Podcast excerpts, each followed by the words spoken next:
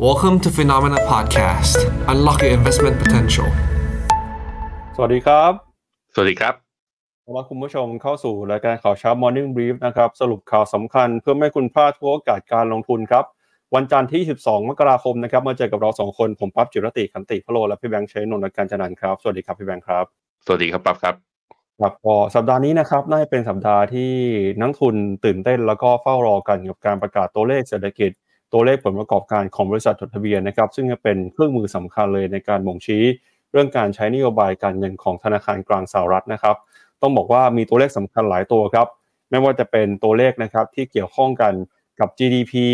อ่านอกจากนี้เนี่ยก็มีความคาดหวังนะครับเรื่องของตลาดว่าหลังจากตัวเลขเศรษฐกิจสำคัญออกมาแล้ว ธนาคารกลางสหรัฐนะครับ จะมีการใช้นโยบายการเงินอย่างไรบ้างนะครับอ่าก็มาลุ้นกันหน่อยนะฮะ มี GDP แล้วก็อีกตัวหนึงก็คือ PCE นะครับเป็นตัวเลขเงินเฟ้อที่สะท้อนจากราคาการใช้จ่ายของผู้บริโภค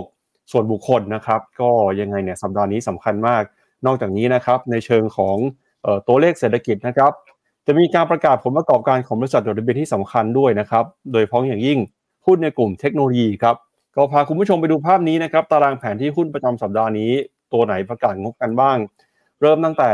วันจันทร์นะครับก็มีหุ้นของเอ่อยูไนเต็ดสายการบินของสหรัฐ มีหุ้นโลจิเทคนะครับตัวใหญ่ๆเนี่ยจะเริ่มวันอังคารนะครับมี Netflix วันพุธมี Tesla IBM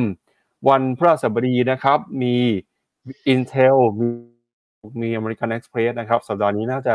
ยุ่งพอสมควรเลยครับพี่แบงค์ครับผมก็มีในเจ็ดนางฟ้านี่ยเข้าไปติดตามกันวันอังคารคือ Netflix แล้วก็วันพุธคือ Tesla แล้วก็สัปดาห์หน้าเนี่ยโอ้เจ็ดนางฟ้าที่เหลือนะออกมากันครบหมดเลยวันนั้นเป็นสองบิ๊กวีคแห่งการประกาศผลการดำเนินงานไตรมาสสี่ของปีที่แล้วนะครับ ครับ ซึ่งในช่วงนี้เนี่ยต้องบอกว่าหุ้นสหรัฐก็สดใสมากๆนะครับล่าสุด S&P 500 ปรับตัวขึ้นมาปิดที่จุดสูงสุดเป็นประวัติการนะครับ แล้วก็เป็นการย้ำความมั่นใจนะครับ ตลาดเข้าสู่บูมมาเก็ตกันอีกรอบหนึ่งแล้วการเข้าสู่บูมมาเก็ตในรอบนี้จะมีความสำคัญยังไงบ้าง หรือว่าการปรับตัวขึ้นมาที่ all time high เนี่ยจะไปต่อได้ไกลแค่ไหน วันนี้จะพาคุณผู้ชมไปวิเคราะห์เพิ่มเติมนะครับนอกจากนี้นะครับก็มีประเด็นนะครับเรื่องของมุมมองตลาดหุ้นจีน มุมมองตลาดหุ้นเอเชีย ที่ปรับตัวลงมาอย่างรุนแรง จะมีคำแนะนำในการลงทุนอย่างไร มีมุมมองจาก Morning Star ด้วยนะครับที่บอกว่ามีโอกาสแล้วก็ความเสี่ยงเหมือนกันนะครับในการลงทุน value stock ทั่วโลกรวมไปถึงนะครับข่าวในประเทศนะครับไม่ว่าเป็นเรื่องของลิเธียมที่วันสัปดาห์ก่อนหน้านะครับรองโฆษกรัฐบาลออกมาบอกว่าไทยพบลิเธียม มากเป็นอันดับที่ 3 ของโลกเนี่ยล่าสุดก็มีผู้ที่เกี่ยวข้องมาชี้แจงว่าอาจจะเป็นความเข้าใจที่คลาดเคลื่อนนะครับพี่แบงค์นั่นแหละ คือข้อดีคือผมไม่ได้คาดหวังกับเรื่องนี้มาตั้งแต่ก่อนหน้านี้แล้วงั้นไม่ค่อยแปลกใจเท่าไหร่ว่ามันจริงเหรอนะฮะอะแต่เดี๋ยวเราไปดูในเนื้อข่าวกัน ครับงั้นเดี๋ยวเราเริ่มต้นกันนะครับ ไปดูสรุปความเคลื่อนไหวของตลาดหุ้นนะครับ ในสัปดาห์ที่ผ่านมากันก่อนนะครับ ก็สินทรัพย์ต่างๆทั่วโลกครับสัปดาห์ที่แล้วเนี่ยถ้าเป็นในฝั่งหุ้นโดยเฉพาะอย่างยิ่งหุ้นสหรัฐนะครับหุ้นญี่ปุ่น ยังคงให้ผลตอบแทนได้ค่อนข้างดีทีเดียว S&P 500 บวกขึ้นมา 1.2%นะครับ Year to date บวกขึ้นมา 1.5%หุ้นของญี่ปุ่นนะครับ สัปดาห์ที่แล้วก็บวกขึ้นมาได้ดีครับ บวกขึ้นมาได้ประมาณ 1.1% Year to date เนี่ยเปิดมาเพียงแค่ประมาณ 20 กว่าวันเท่านั้นนะครับพี่แบงค์ตลาดหุ้นญี่ปุ่นบวกไปแล้วกว่า 7.5%ครับ คือปีที่แล้ว outperform แล้วปีนี้เปิดมายัง outperform ต่อด้วยนะครับ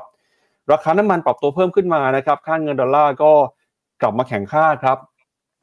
ตลาดที่ดูจะไม่ค่อยดีเนี่ยเป็นตลาด emerging market ตลาดเกิดใหม่นะครับติดลบไปประมาณ 2.5%ในสัปดาห์ที่แล้ว กองหลีกให้ผลตอบแทนที่ลดลงไป แล้วก็ผลตอบแทนนะครับของ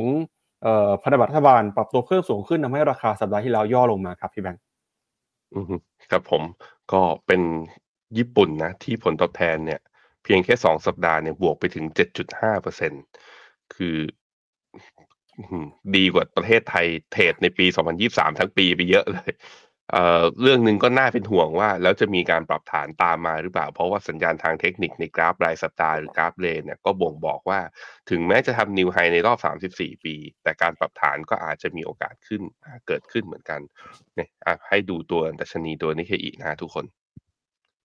เช้านี้ยังบวกต่อนะ เช้านี้บวกต่ออีก 1.139% ก็ทะลุไอตัว upper band เนี่ยที่ผมลากที่เป็นแนวต้านขึ้นไปแล้ว ก็คงได้ไปต่อแหละ แต่ที่บอกว่าสัญญาณมันน่าอันตรายก็คือ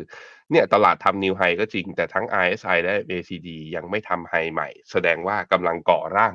สร้างตัวเป็น bearish divergence เกิดขึ้นอยู่นั้นใครมีหุ้นญี่ปุ่นอยู่ let profit run ออกไปหรือยังไงพยายามค่อยๆ take profit ออกมาบ้างก็ได้ เพราะตอนปรับฐานนะอาจจะเกิดขึ้นได้ทุกเมื่อหลังจากนี้ หรือว่าหลังจากประกาศงบไปแล้วเนี่ยอาจจะเจอ sell on fact ก็ได้นะครับ ครับ ไปดูในรายดัชนีบ้างครับ สัปดาห์ที่แล้วนะครับ ไม่ได้มีแค่หุ้นของสหรัฐหุ้นของญี่ปุ่นที่ปรับตัวขึ้นมาได้ดีนะครับ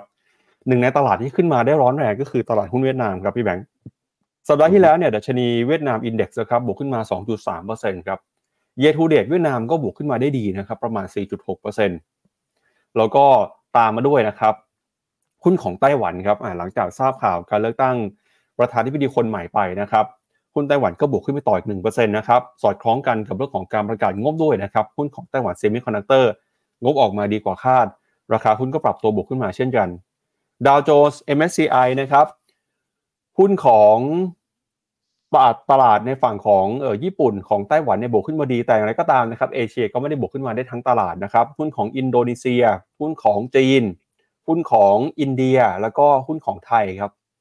สัปดาห์ที่แล้วหุ้นไทยติดลบไปประมาณ 2.2%นะครับถือเป็นสัปดาห์ที่ไม่ค่อยดี year to date หุ้นไทยติดลบไปแล้ว 2.4%แล้วก็ถ้าไปดูประเทศอื่นที่ติดลบกันมาเยอะๆเนี่ยก็มีหุ้นจีนนะครับ หุ้นของเกาหลีใต้ที่เปิดปีนี้มาก็ดูไม่ค่อยดีก็ติดลบไปประมาณเกือบ7%เช่นกันครับ อือฮึครับผมก็แยกสองฝั่งชัดนะ ฝั่งที่เป็น growth story ที่ยังโอเคอยู่เนี่ยก็ยังไปได้ต่อนะฮะส่วนฝั่งจีนเนี่ยก็ยังมีปัญหาแล้วก็ทำให้ทั้ง MSCI Emerging Market แล้วก็ MSCI Asia เนี่ยปรับย่อลงมาด้วย เพราะว่าจีนเนี่ยเป็นหนึ่งในตลาดที่มีขนาดใหญ่ที่สุดในการคำนวณดัชนีทั้งสองดัชนีนี้ เราก็ต้องรอกันต่อไป ซึ่ง พาไปดูกราฟของตลาดหุ้นจีนกันฮะ ยังไม่มีสัญญาณจริงๆพี่ปับ๊บตัวห่างเสงเช้านี้เปิดมาเป็นไงบ้าง เช้านี้เปิดมาแล้ว เฮ้ย อ๋อ นี่เป็นกราฟวีตกกระจายเช้านี้เปิดมาลบ0.54เปอร์เซ็นต์อ๋อ ยังไม่เปิดยังไม่เปิด อันนี้คือของตัวเก่านะ ก็จะเห็นว่าห่างเสงเนี่ยใกล้โลเดิมของเมื่อตอนเดือนพฤศจิกาปี 2022 มาก นะฮะแล้วก็ลงมาหลุดกรอบไอตัว downtrend channel ที่ผมลากไว้แล้วมันกินระยะเวลาตั้งแต่ต้นปี 2023 ทั้งคู่ด้วยทั้งฮั่งเส็งแล้วก็ทั้ง H-share สองตัวนี้ถ้ายังไม่มีแท่ง candlestick แท่ง rebound pattern สวยๆ ก็แปลว่าหุ้นจีนยังเป็นขาลงอยู่นะทุกคน แนวที่เราต้องมาดูกันก็คือ low เดิมของเมื่อเดือนตอนเดือนพฤศจิกาปี 2022นี่แหละ ถ้าไม่หลุดขาเด้งอาจจะมีหวังใครที่ถือหุ้นจีนอยู่อาจจะมีหวัง แต่ถ้ามันหลุด ก็ต้องมาคิดกันต่อแล้วว่าเราจะทนถือหุ้นจีนกันไปอีกนานแค่ไหนนะครับ ไปดูต่อนะครับกับ sector ต่างๆ ในตลาดหุ้นสหรัฐครับกลุ่ม IT สัปดาห์ที่แล้วบวกขึ้นมา 4.3%นะครับ Communication บวกขึ้นมา 1.9 กลุ่ม Finance บวกขึ้นมา 0.9 นะครับ แล้วก็มีกลุ่ม Industrial ที่บวกขึ้นมาได้ค่อนข้างดี ก็ถ้าดูเนี่ยจะเห็นว่าแรงเทขายเมื่อวานนี้นะครับ เกิดขึ้นส่วนใหญ่จะเป็นหุ้นในกลุ่ม Defensive ครับ ไม่ว่าจะเป็นหุ้นในกลุ่ม Utilities ครับติดลบไป 3.7% แล้วก็มีกลุ่มเอ่อ Materials Consumer Staple นะครับ เดี๋ยวไปดูภาพแผนที่หุ้นหน่อยครับ ถ้าเกิดว่าไปดูในแผนที่เนี่ยจะเห็นว่าสัปดาห์ที่แล้วนะครับ กลุ่มที่ปรับตัวขึ้นมาได้ค่อนข้างดีเนี่ย ถ้าไปดูในดัชนี S&P 500 นะครับ เอ่อผลตอบแทนสัปดาห์ครับ ภาพของวีคนะครับ ก็เจ็ดนางฟ้าสดใสครับพี่แบงค์ Microsoft บวก 3.4 Google บวก 2.6 Meta บวก 3.5 Apple บวกเกือบ 3 นะครับ Nvidia เนี่ยสดใสมากๆเลยฮะ บวกขึ้นมาได้ถึงเกือบ 9% ยกเว้นหุ้นของ Tesla นะครับสัปดาห์ที่แล้วติดลบไปประมาณ 3.5%แล้วถ้าไปดูผลตอบแทนตั้งแต่ต้นปีในกลุ่ม7นางฟ้านะครับก็ยังบวกขึ้นมาได้ดีครับ Microsoft บวก 6.6 Google บวก 5.6 Meta บวกเกือบ 10 นะครับ Meta นี่ก็กลับขึ้นมาแต่ all time high แล้วเช่นกันนะครับ แล้วก็มี Apple Nvidia นะครับ Amazon บวกขึ้นมาสดใสเลยครับ ที่ดูเหมือนว่าจะละกาดหน่อยก็มี Tesla ครับที่ year to date ยังติดลบอยู่ประมาณ 15%ครับ อืม ครับผม แล้วกำลังจะประกาศงบกันออกมาแล้วด้วย ซึ่งงบไตรมาสสี่ผมคิดว่าก็เหมือนเดิมอะ ผมคิดเหมือนเดิม คือน่าจะยังออกมาดี แล้วก็กำไรยังน่าจะสวยงาม เพราะฉะนั้นหุ้นกลุ่มเจ็ดนางฟ้าน่าจะดันให้ดัชนีทั้ง S&P แล้วก็ตัว NASDAQ เนี่ย สามารถที่จะเดินหน้าปรับตัวขึ้นไปได้ต่อเนื่อง อย่างน้อย ๆ ก็อีกประมาณ 2 สัปดาห์ข้างหน้านะครับ ครับ ก็จากตลาดหุ้นสหรัฐนะครับ ในฝั่ง sector แล้วครับ ไปดูต่อที่ performance style นะครับ กลุ่มโมเมนตัมครับสัปดาห์ที่แล้วบวกขึ้นมาได้ดีนะครับประมาณ 1.8%แล้วก็ตามมาด้วยกลุ่ม quality stock กลุ่ม growth กลุ่ม large cap นะครับกลุ่มที่ย่อลงมาเนี่ยเป็นกลุ่ม value กับกลุ่ม small cap ครับพี่แบงค์อืมครับผมกลุ่ม small cap เนี่ยผมคิดว่าตลาดน่าจะไป price เรื่องตัว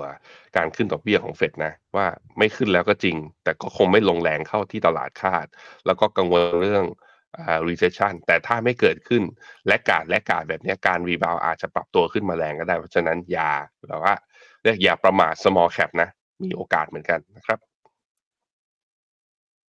ไปดูนะครับ ถ้าเป็นthematic บ้างครับ ก็ส่วนใหญ่จะเห็นว่าปรับตัวลดลงไปนะครับนำมาโดยกลุ่มบล็อกเชนครับ คือดูเหมือนว่าพอมีประเด็นข่าวนะครับ ข่าวดีในคริปโตเคอเรนซีเนี่ยคือก.ล.ต.สหรัฐ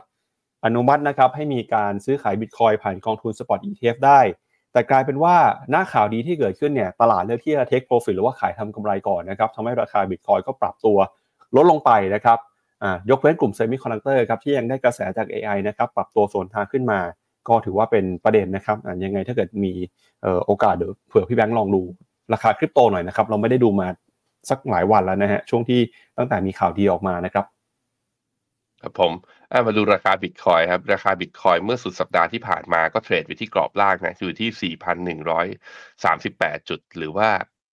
อ่าลงจากจุดสูงสุดเนี่ยที่ประมาณ 49,000เนี่ยก็ลงมาค่อนข้างแรง ลงมาแถวๆเกือบ10%ทีเดียว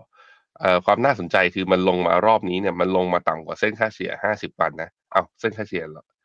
MA cos ร้อยผมหายไปไหนเดี๋ยวเดี๋ยวค่อยไป add อะเดี๋ยวว่ากัน แต่ว่าถ้าดูจาก pattern ตรงนี้ก็คือลงมาเนี่ย ก็ยังไม่หลุดไอ้ low เดิมที่ทำไว้ตอนเดือนธันวา ยังไม่หลุดลงมา ในขณะที่ Ethereum นะฮะ ก็ขาขึ้นนับตั้งแต่ตอนต้นเดือนมกราที่ผ่านมาเนี่ย มันขึ้นมาค่อนข้างแรงกว่าตัวบิตคอยเพราะว่า Ethereum เองก็คงมีความหวังแหละว่าถ้าสปอต ETF บิตคอยออกมาได้ทำไม spot Ethereum ไอ้ถึงถึงจะออกมาไม่ได้เหมือนกัน มันก็เลยว่ามีความหวังกัน แต่ดู pattern เนี่ยสองสามสัปดาห์ที่ผ่านมายังอยู่ในช่วง พอดีขึ้นมาปุ๊บ แล้วเข้าสู่รอบของการ sell on fact ข้อดีของการ sell on fact คือ ยังไม่หลุดแนวรับนะครับ ไปดูต่อนะครับอันนี้ก็เป็นตารางแผนที่หุ้นนะครับ อย่างที่เราแสดงให้เห็นไปว่าสัปดาห์นี้นะครับ จะมีการประกาศผลประกอบการนะครับของบริษัทยักษ์ใหญ่ ถ้าเป็นกลุ่มเจ็ดนางฟ้าเนี่ยก็มีเอ่อ Netflix นะครับมี Tesla ที่ต้องจับตากันนะครับ แล้วก็สัปดาห์หน้าก็จะมีหุ้นในกลุ่มเทคยักษ์ใหญ่ตัวอื่นทยอยกำลังประกาศผลประกอบการออกมาอย่างต่อเนื่องเลยนะครับ ครับก็อะงั้นเดี๋ยวเราไปดูกันกับประเด็นของเรานะครับ เรื่องแรกก่อนครับก็คือ ความเคลื่อนไหวของตลาดหุ้นสหรัฐนะครับในช่วงสัปดาห์ที่ผ่านมานะครับ เราจะเห็นว่าตลาดหุ้นสหรัฐเนี่ยเมื่อวันศุกร์ที่ผ่านมาปิดทำการไปนะครับ โดยเฉพาะอย่างยิ่งดัชนี S&P 500 ที่จุด all time high ครับหรือว่าจุดที่สูงที่สุดเป็นประวัติการ์แล้วก็พอปิดไปที่ all time high แบบนี้เนี่ยสัญญาณทางเทคนิคนะครับ แล้วก็สัญญาณที่เป็นตัวชี้วัดโมเมนตัมของตลาด ก็บ่งชี้ครับว่าตลาดหุ้นสหรัฐกลับขึ้นมาเป็นขาขึ้นอย่างแข็งแกร่งเข้าสู่ภาวะกระทิง หรือว่าบูมาเก็ตกันอีกรอบหนึ่งแล้วนะครับ ไปดูกันหน่อยครับ ล่าสุดนะครับในวันศุกร์ที่ผ่านมานะครับตลาดหุ้นสหรัฐเนี่ยก็ปิดปรับตัวขึ้นมาบวกขึ้นมาได้นะครับ S&P 500ทำ all time high ครั้งใหม่นะครับหลังจากที่เคลื่อนไหวอยู่ในกรอบ ในรอบประมาณ 2 ปีก่อนหน้านี้นะครับ โดยตัวเลขดัชนีดาวโจนส์นะครับบวกขึ้นมาประมาณ 1% S&P 500 นะครับ บวกขึ้นมา 1.2%แล้วก็ NASDAQ บวกขึ้นมาได้ 1.7%ครับ ซึ่งในรอบสัปดาห์ที่ผ่านมาอย่างที่เราแสดงคุณผู้ชมเห็นไปนะครับดัชนี NASDAQ S&P 500 แล้วก็ดาวโจนส์ยังคงเดือนหน้า ปรับตัวบวกขึ้นมาได้อย่างต่อเนื่อง แรงหนุนสำคัญครับมาจากหุ้นในกลุ่มเทคโนโลยีนะครับที่บวกขึ้นมาได้มากกว่า 2%ครับโดยหุ้นในกลุ่ม semiconductor นะครับก็เป็นตัวที่เข้ามาหนุนนำตลาด หลังจากที่มีการเปิดเผย ยอดขายผลประกอบการของ semiconductor หลายตัวที่แข็งแกร่งนะครับ ซึ่งการที่ปิดไปเนี่ยณระดับ 4,700 กว่าจุดเนี่ยนะครับก็เกือบ4,800 จุดนะครับก็ถือเป็นจุดที่สูงสุดใหม่หลังจากวันที่ 3 มกราคมปี 65 นะครับ S&P 500 ไปปิดที่ 4,796 จุดนะครับแรงหนุนนะครับตลาดก็คาดหวังไม่ต่อครับว่าตลาดหุ้นสหรัฐจะเดินหน้าปรับตัวบวกขึ้นมาได้นะครับ เพราะว่าตลาดยังคงมีมุมมองว่าธนาคารกลางสหรัฐจะใช้นโยบายการเงินที่ผ่อนคลาย โดยมุมมองนะครับของคุณแมรี่เดลี่ครับประธานเฟดสาขาซานฟรานซิสโกเนี่ยออกมาเปิดเผยนะครับบอกว่าเฟดจะยังคงติดตามตัวเลขเศรษฐกิจ ก่อนที่จะตัดสินใจนะครับใช้นโยบายการเงินที่ผ่อนคลาย โดยคณะกรรมการเฟดนะครับเข้าสู่ช่วงของ blackout period หรือว่าการห้ามแสดงความคิดเห็นนะครับเรื่องของการใช้นโยบายการเงินตั้งแต่วันเสาร์ที่ผ่านมาแล้วนะครับ 20 มกราคม เนื่องจากวันที่ 30ถึง31 มกราคมเนี่ยเฟดจะมีการประชุมนะครับเป็นครั้งแรกของปี ซึ่งตลาดก็คาดหวังนะครับว่าจะมีสัญญาณเพิ่มเติมเป็นการบ่งชี้ว่าจะนำไปสู่การลดดอกเบี้ย ในช่วงไตรมาสที่ 1 ของปีนี้ อย่างไรก็ตามนะครับสัปดาห์ก่อนหน้านี้เนี่ยก็มีคณะกรรมการเฟดหลายคนออกมาพูดว่า การลดดอกเบี้ยในไตรมาสหนึ่งอาจจะเป็นไปไม่ได้นะครับอาจจะเห็นอย่างเร็วที่สุดในช่วงไตรมาสที่ 3 แต่ที่แน่ๆ คือ ตลาดหุ้นสหรัฐนะครับผลประกอบการของบริษัทจดทะเบียน แล้วก็โมเมนตัมในการลงทุนนะครับส่วนใหญ่ก็บ่งชี้ไปว่าตลาดหุ้นสหรัฐน่าจะสัญญาณ การเดินหน้าปรับตัวบวกขึ้นไปต่อ ตอนนี้ใครที่มีการลงทุนในกองทุนดัชนีตลาดหุ้นสหรัฐนะครับ ก็น่าจะดีใจไปตามๆกัน เพราะว่าขึ้นมาออทำไฮแบบนี้เนี่ยไม่น่าจะมีใครที่ขาดทุนแล้วนะครับ ถ้าเกิดลงทุนในดัชนี S&P 500 ครับอืมครับผมไปดูกราฟกันครับ ตัวดัชนี S&P 500 เนี่ยการทะลุขึ้นมาเนี่ย เห็นว่าทำ new high RSI กับตัว MACD ไม่ได้ทำ high ตามนะ เพราะฉะนั้นก็ต้องยังความระวังอะยังต้องดู แต่ผมคิดว่า พอไปดูปัจจัยว่าข่าวข้างหน้ากับอีเวนต์ข้างหน้ามันมีอะไรบ้าง มันก็มีตอนนี้เข้าสู่ blackout period ก็คือว่าเฟดจะไม่มีอ่า member ของเฟดเนี่ยจะไม่มีการให้สัมภาษณ์ใดๆจนกว่าที่จะมีเฟด meeting เนี่ยจะจบนะ แต่ว่าตอนนี้มันเป็นเรื่อง e a r n i n g season ก็คือ พวกกำไรของบริษัทจดทะเบียนในไตรมาส4เนี่ยกำลังจะทยอยประกาศกันออกมา เรื่องนี้กำลังจะหนุนให้ดัชนีเนี่ยมีโอกาสไปต่อ แล้วก็ถึงแม้ว่าตัว S&P 500 จะทำ all time high ได้เมื่อวันศุกร์เนี่ยแต่ MACD ในกราฟ day เนี่ยยังไม่ได้ตัดขึ้นเป็น buy signal เท่านั้นตัดขึ้นเมื่อไหร่ก็อาจจะมีแรงส่งที่ทำให้ดัชนีขยับขึ้นไปด้วยนะฮะตัว NASDAQ ครับตัว NASDAQ เนี่ยทำจุดสูงสุด นับตั้งแต่ย้อนกลับไปคือเมื่อตอนต้นปีเดือนมกราปี 2022 ยังไม่ถึงไฮเดิมนะ เพราะฉะนั้นก็ NASDAQ ผมคิดว่ายังมีอัพไซด์ในเมื่อดาวโจนส์กับ S&P ทำ all time high ได้แล้ว NASDAQ ควรไปได้ต่อ นะครับ ซึ่ง NASDAQ ร้อยจะไปแล้วเรียบร้อยคือทำ all time high ไปไปแล้วเรียบร้อย ก็มาจากตัวหุ้นกลุ่ม Big Tech เนี่ยที่เป็นตัวแรงขับเคลื่อน อีกตัวหนึ่งที่น่าสนใจและแลกกาที่สุดในบรรดาดัชนีทั้งหมดของอเมริกานะก็คือตัว Russell 2,000 Russell 2,000 คือหุ้น small cap หรือหุ้นขนาดเล็ก คือถ้าพี่ใหญ่เข้าไปขนาดนั้นแล้วหุ้นขนาดเล็กจะไม่ไปเหรอสาเหตุที่ underperform ก็คือตลาดยังไม่เชื่อว่าเศรษฐกิจอเมริกาจะฟื้นหรือว่าโอกาสในการเกิด recession นั้นยังมีอยู่ แต่ถ้าสมมุติว่าการจ้างงานยังโอเค ตัวเลขเงินเฟ้อไม่ได้แรงรุนแรงกว่าคาดแล้วงบยังออกมาดี ผมคิดว่าตัวแลกกาดความว่าแลกกาดเพลย์เนี่ยยังน่าสนใจเพราะนั้นรัสเซล2,000ให้จับตาไว้นะ คือถ้าดีดผ่านขึ้นมายืนเหนือเส้นค่าเฉลี่ย2 20วันอีกครั้งหนึ่งก็ผมคิดว่ามีโอกาสฟื้นนะครับ ตอนนี้ dollar index นะครับยังไม่ผ่านตัวเส้นค่าเฉลี่ย 200 ก็คือแข็งค่ามาแล้ว แต่ไม่แข็งเก่อเจอแนวต้านสำคัญ ในขณะที่ bond yield 2ปีอยู่ที่ 4.38 ก็ price in ว่าเฟดจะขึ้นดอกเบี้ย อะ เฟดจะลดดอกเบี้ย ไม่ได้เร็วที่เท่าที่ตลาดคาดในขณะที่ bond yield 10 ปีนั้นทะลุเส้นค่าเฉลี่ย 200 วันมาแล้วอยู่ที่ 4.117 นะครับ มีการขยับขึ้นมา ถ้ายังขยับขึ้นมาต่อแถว 4.2 4.3 ตลาดอาจจะมีการปรับฐานมาก แต่ว่ามันน่าสนใจนะ คือวันศุกร์อะบอลยูดีต่อ แต่ตลาดหุ้นสหรัฐคือดื้อไม่ฟัง แสดงให้เห็นว่าเรื่องของ e a r n i n g หรือว่าการประกาศผลการดำเนินงานนั้น มีผลมากกว่ามุมมองของ policy rate ในช่วงนี้ครับ พาคุณผู้ชมไปดูต่อนะครับกับภาพของตลาดหุ้นสหรัฐหน่อยฮะที่บอกว่าขึ้นมาทำจุดสูงสุดใหม่ทำ all time high เนี่ยนะครับ เป็นยังไงบ้างครับ ก็หลังจาก 2 ปีที่ผ่านมานะครับในช่วงเดือนมกราคมปี 2022 นะครับดัชนีตลาดหุ้นสหรัฐเนี่ยตอนนั้นขึ้นไปแตะแถวๆประมาณสัก 4,800 จุดนะครับแต่ไม่สามารถผ่านไปได้ย่อลงมาครับแล้วก็รอบนี้เนี่ยปรับตัวขึ้นมาอีกแล้วนะครับ ปัจจัยก็มาจากที่พี่แบงค์บอกเลยคือ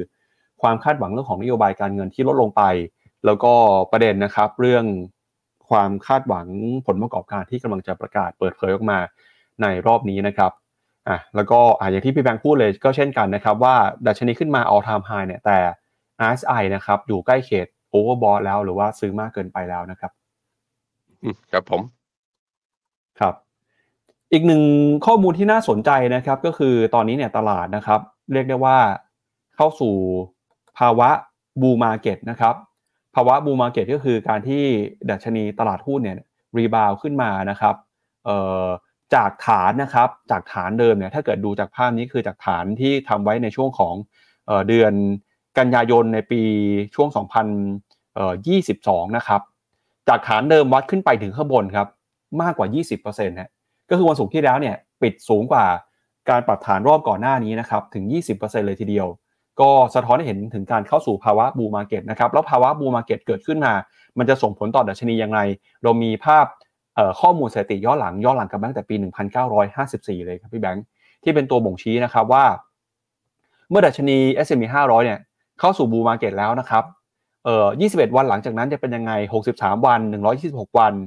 252 วันหลังจากนั้นนะครับ มีโอกาสจะปรับตัวขึ้นไปต่อได้อีกมากน้อยแค่ไหน เดี๋ยวชนที่แบงค์วิเคราะห์หน่อยครับว่าพอเกิดบูมมาเก็ตแล้วตลาดเขาจะมีมุมมองมีความมั่นใจเพิ่มขึ้นได้ยังไงครับ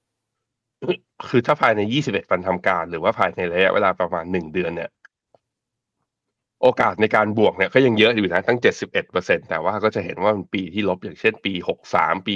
67 ปี 82 แล้วก็ปี 2007 ก่อนวิกฤตซับพลาม โดยเฉพาะคือไอตอนปี 2007อะ ถึงแม้ตัวดัชนีจะทำนิวไฮได้ แต่ว่าถือ 2 เดือนอะ1เดือน 2 เดือน หรือถือครึ่งปีเนี่ยยังติดลบอยู่เลย แต่ที่น่าสนใจคือ 252 วันคือด้านขวาสุด คือว่าเมื่อดัชนีทำนิวไฮนะถือไป 1 ปี ในข้อมูลจากในอดีตที่ผ่านมา คือโอกาสกำไรเนี่ย positive percentage นะ 92.9%แทบไม่ลบเลย ลบอ่าบวกน้อยสุดก็อยู่ที่ประมาณสัก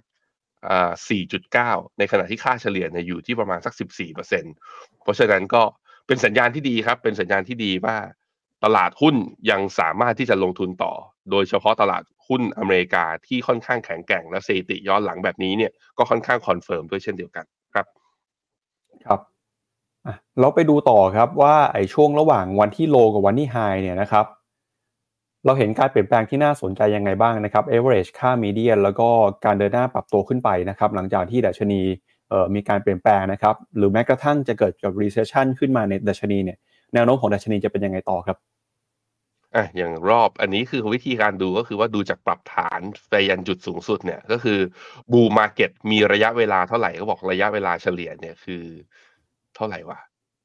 หนึ่งร้อยนี่ร้อยเลยโอกาสเหรอโอกาสจะพี่จะเป็นบวกเหรอ ใช่น่าจะวันนะ น่าจะวันอ่า duration น่าจะเป็นเดือนก็มาแล้วสิบสี่เดือนอ่าคราวนี้การบวกขึ้นมาทั้งหมดเนี่ยทั้งหมดสิบห้าครั้ง ถามว่าแล้วมันตามมาด้วย recession ไหมคือตลาดอเมริกาปรับฐานทุกครั้งต้อง recession หรือเปล่าเขาบอกก็แปดในสิบห้าคือโอกาสครึ่งครึ่งๆนะทุกคน เพราะฉะนั้นมันก็ตามไอตัว Bloomberg Popularity Recession นั่นแหละ ที่ตอนนี้โอกาสยังตลาดหรือว่า อ่าบูมนักวิเคราะห์จาก Bloomberg ยังให้โอกาสอยู่ที่ประมาณครึ่งครึ่งคือห้าสิบเปอร์เซ็นด้วยเช่นเดียวกัน แต่ว่าอย่างนั้นแหละฮะคือกลัวไปก็เท่านั้น ไม่กลัวก็เท่านั้น สิ่งที่เราต้องทำก็คือเราต้อง stay invest นะแล้วก็ปรับพอร์ต ให้มันสมดุลให้เหมาะกับวิวของเราณตอนนั้นอยู่อย่างต่อเนื่องนะครับอ่าในตัว S&P 500 นะครับจนถึงตอนนี้เนี่ยก็จะเห็นว่า e a r n i n g ของตัวปี 2023 ที่ผ่านมานี้ก็ ยังปรับตัวขึ้นมาทำ new high ด้วยเช่นเดียวกัน ก็เป็นที่มาที่ตัวดัชนีนั้นกลับขึ้นมาด้วย ตัว PE นะครับ forward PE ของ S&P 500 ตอนนี้ที่ 19.9 เมื่อเทียบย้อนหลังกลับไป 5 ปี ตอนนี้สูงกว่าค่าเฉลี่ยนิดหนึ่งแต่ก็ไม่ได้แพงหูฉี่ขนาดตอนปี 2020 กับปี 2022 เพราะฉะนั้นผมคิดว่า ก็ถ้าอยากถ้าอยากจะไปต่อก็ยังพอมีอัพไซด์นะครับ โดยหุ้นหนึ่งตัวนะครับที่ปรับตัวขึ้นมาได้ในรอบที่ผ่านมาเนี่ยนะครับ ก็อยากชวนพี่แบงค์ไปดูต่อครับกับหุ้นของ Meta ครับการปรับตัวขึ้นมาได้ดีของดัชนีเซมิ500ในรอบนี้สาเหตุหลักก็มาจากหุ้นในกลุ่มเทคโนโลยีนะครับโดยเฉพาะอย่างยิ่งหุ้นในกลุ่ม 7 นางฟ้าครับแล้วก็หุ้นในกลุ่ม 7 นางฟ้าที่ปรับตัวขึ้นมาได้ดี 1 ตัวเนี่ยก็คือหุ้นของ Meta นะครับถ้าดูราคาล่าสุดเราจะเห็นว่าราคาหุ้นของ Meta ครับเมื่อวันศุกที่ผ่านมา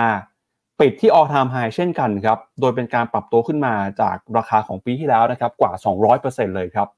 เป็นตัวสะท้อนนะครับว่าตอนนี้เนี่ยนักทุนมีความเชื่อมั่นแล้วก็ค่อนข้างพอใจกับการบริหารบริษัทของคุณมาร์คซักเคอร์เบิร์กนะครับ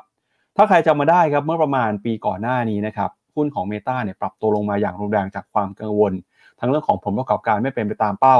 ผู้ใช้งานแพลตฟอร์มต่างๆ ที่ลดลงไปนะครับรวมไปถึงตามไปด้วยข่าว การปลดพนักงานมากกว่า 20,000 ตำแหน่งครับ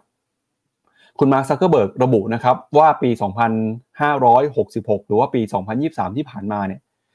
ถือว่าเป็นปีแห่งประสิทธิภาพครับหลังจากที่ Meta นะครับต้องเผชิญกับปีที่เลวร้ายในปี 2022 ราคาหุ้นตอนนั้นเนี่ยปรับตัวลงมามากกว่า 60%ทำจุดที่ต่ำที่สุดนะครับย้อนหลังกลับไปประมาณ 6-7 ปีเลยทีเดียว แต่ก็ตามนะครับราคาหุ้นของ Meta เนี่ยก็เดินหน้ากลับขึ้นมาแล้วนะครับ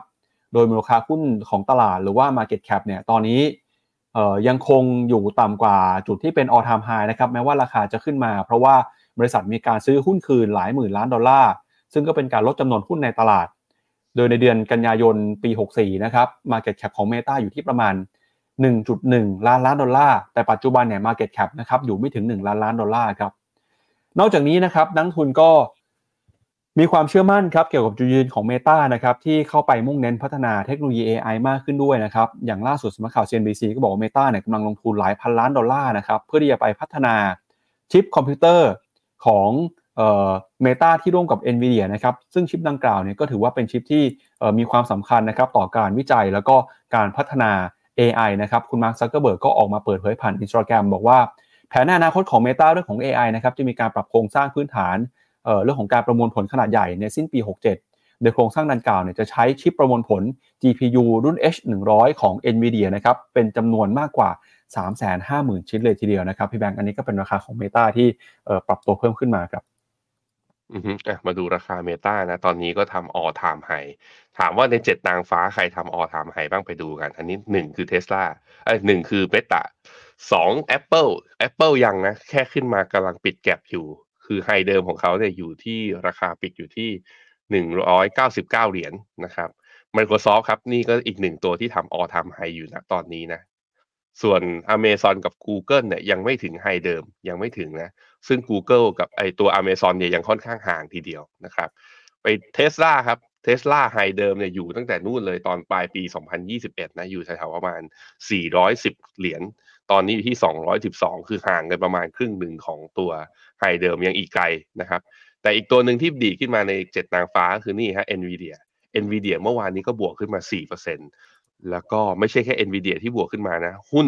ที่เกี่ยวกับ semiconductor อีกตัวหนึ่งที่บวกขึ้นมาแรงเมื่อวันศุกร์ก็คือ AMD AMD บวกมาได้ถึง 7%ทีเดียว แล้วก็ทำให้กลุ่ม semiconductor นะคือฟิ l เ d เฟียซ็อกเนี่ยเออโหนี่เมื่อวันศุกร์บวกขึ้นมาวันเดียวได้ถึง 4%ทีเดียว ก็จะเห็นว่าหุ้นกลุ่ม Big Tech นะนำโดย 7 นางฟ้าเนี่ยก็ทำ all time high กันได้หลายตัว แล้วก็เป็นตัวหนึ่งที่ส่ง sentiment ทำให้ S&P ทำ new high แล้วก็ NASDAQ ร้อยทำ new high ด้วยเช่นเดียวกันครับ ครับ หลังจากเราไปดูผลประกอบการแล้วนะครับ ไปดูกับอีกหนึ่งตัวเลขสำคัญนะครับ ที่จะมีการประกาศในสัปดาห์นี้นะครับ ก็คือ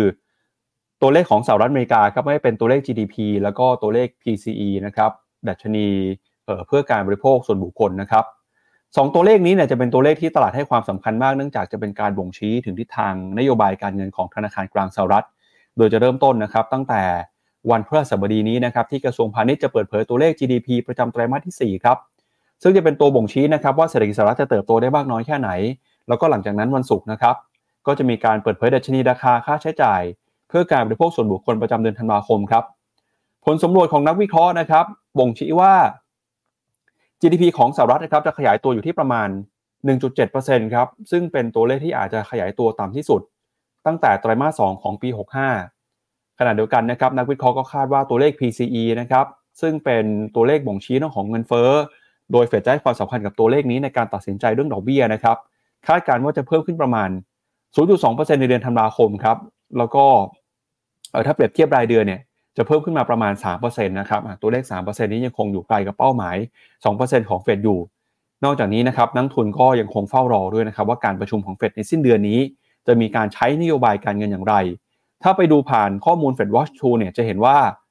ตอนนี้นะครับนักทุนค่อนข้างมั่นใจว่าเฟดจะไม่มีการเปลี่ยนแปลงนโยบายการเงินในเดือนมกราคม แต่จะไปเริ่มลดดอกเบี้ยนะครับในช่วงของเดือนมีนาคม ซึ่งตอนนี้โอกาสแล้วก็ความน่าจะเป็นที่จะลดดอกเบี้ยเดือนมีนาเนี่ยลดลงมาเรื่อยๆครับ จากก่อนนี้ตลาดให้น้ำหนักอยู่ที่ประมาณ 60%ตอนนี้ลดลงมาเหลือไม่ถึง 50%แล้วครับพี่แบงค์อืมครับผม ตัวดัชนีตัว PCE เนี่ยนักวิเคราะห์ถ้าเป็นแบบว่าทางสายฝั่งเศรษฐศาสตร์นะเขาจะใช้ตัวนี้ดูแนวโน้มเงินเฟ้อเนี่ย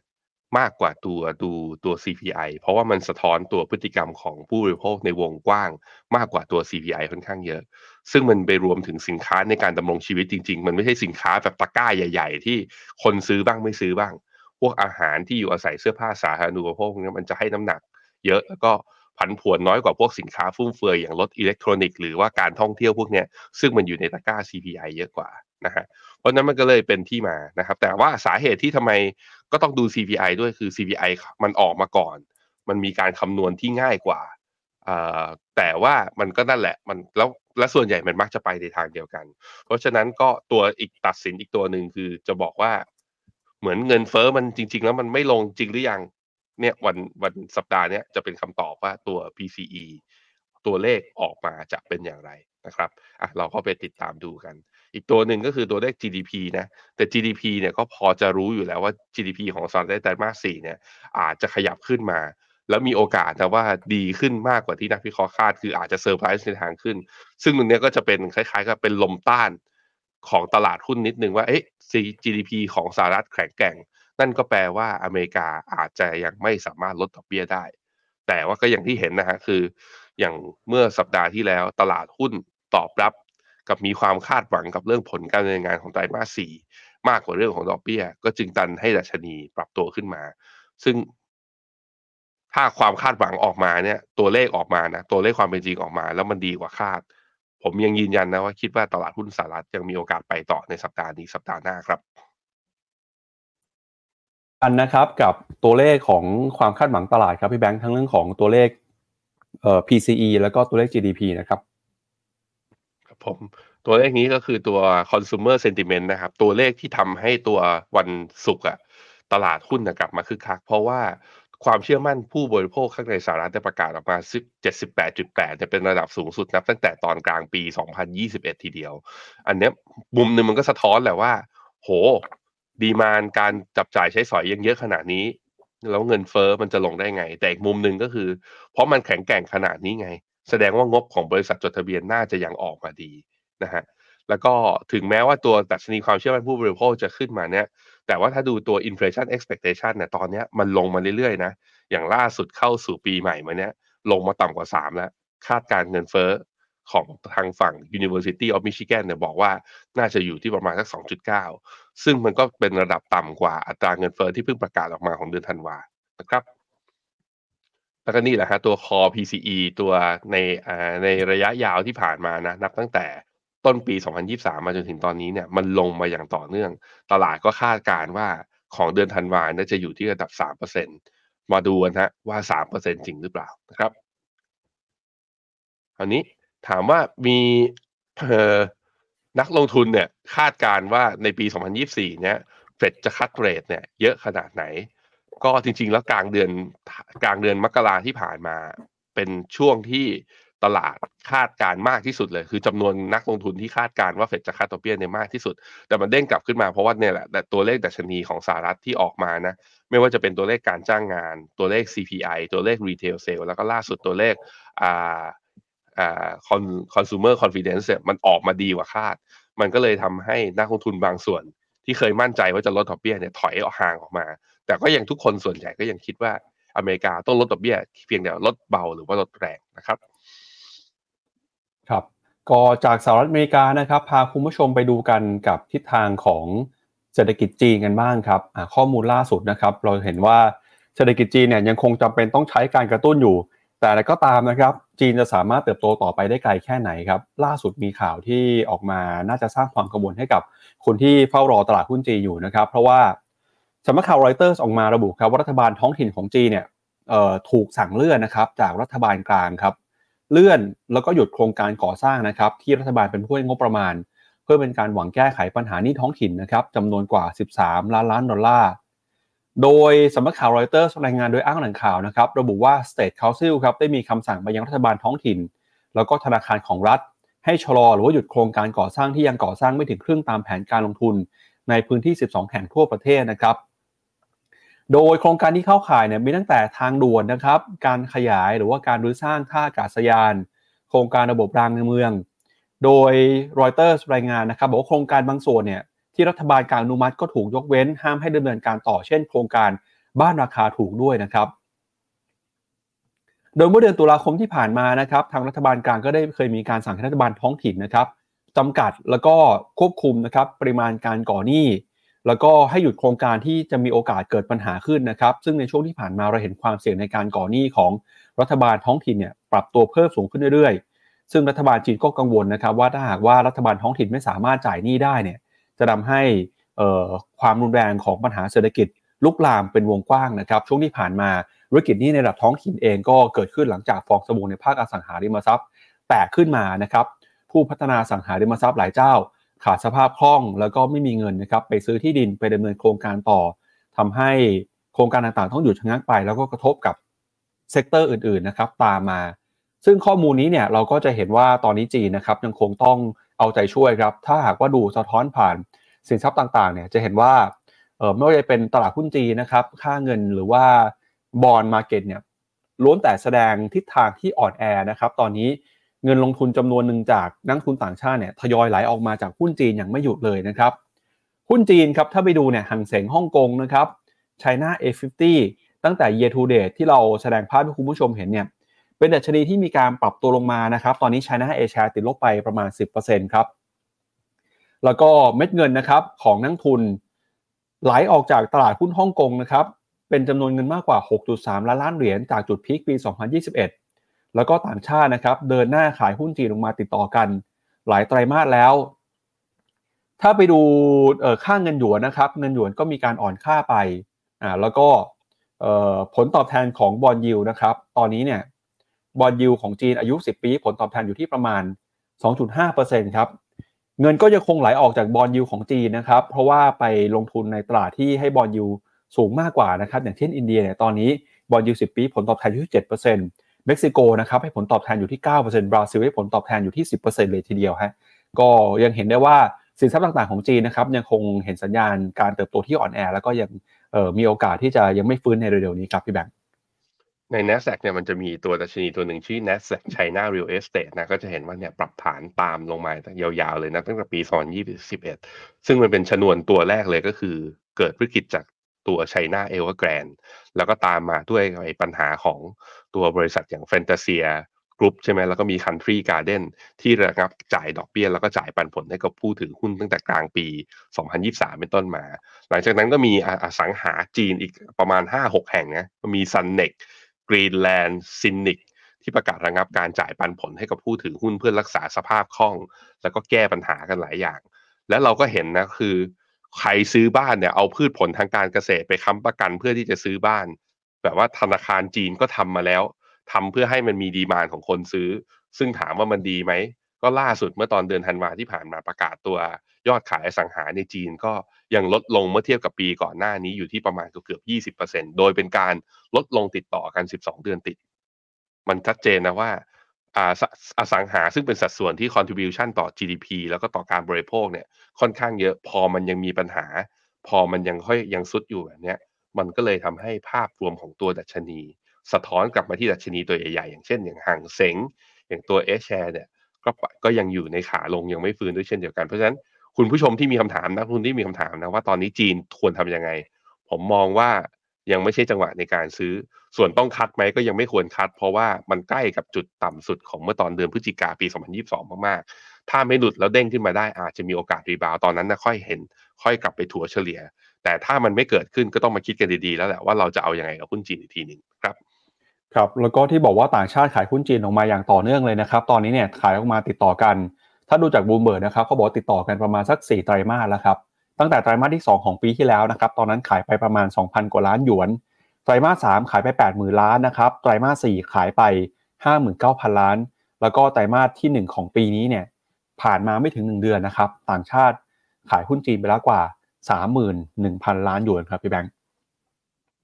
แล้วไปดูมูลค่าที่หายไป ครับ คือไม่ใช่ขายแค่แบบว่า แบบว่าเล่นๆนะ คือถ้าดูระดับของการขายวอลุ่มการขายพี่ปับ๊บ มันขายหนักจริง ๆ ขายเหมือนว่าจะไม่อยากกลับมาที่จีนอีกแล้วนั้นความหวังที่จีนจะรีบาวในรอบหลังจากนี้ไปเนี่ย ผมคิดว่ามันขึ้นอยู่กับความเชื่อมั่นของผู้บริโภค แล้วก็ความเชื่อมั่นของคนจีนเอง รวมถึงนักลงทุนต่างชาติที่เป็น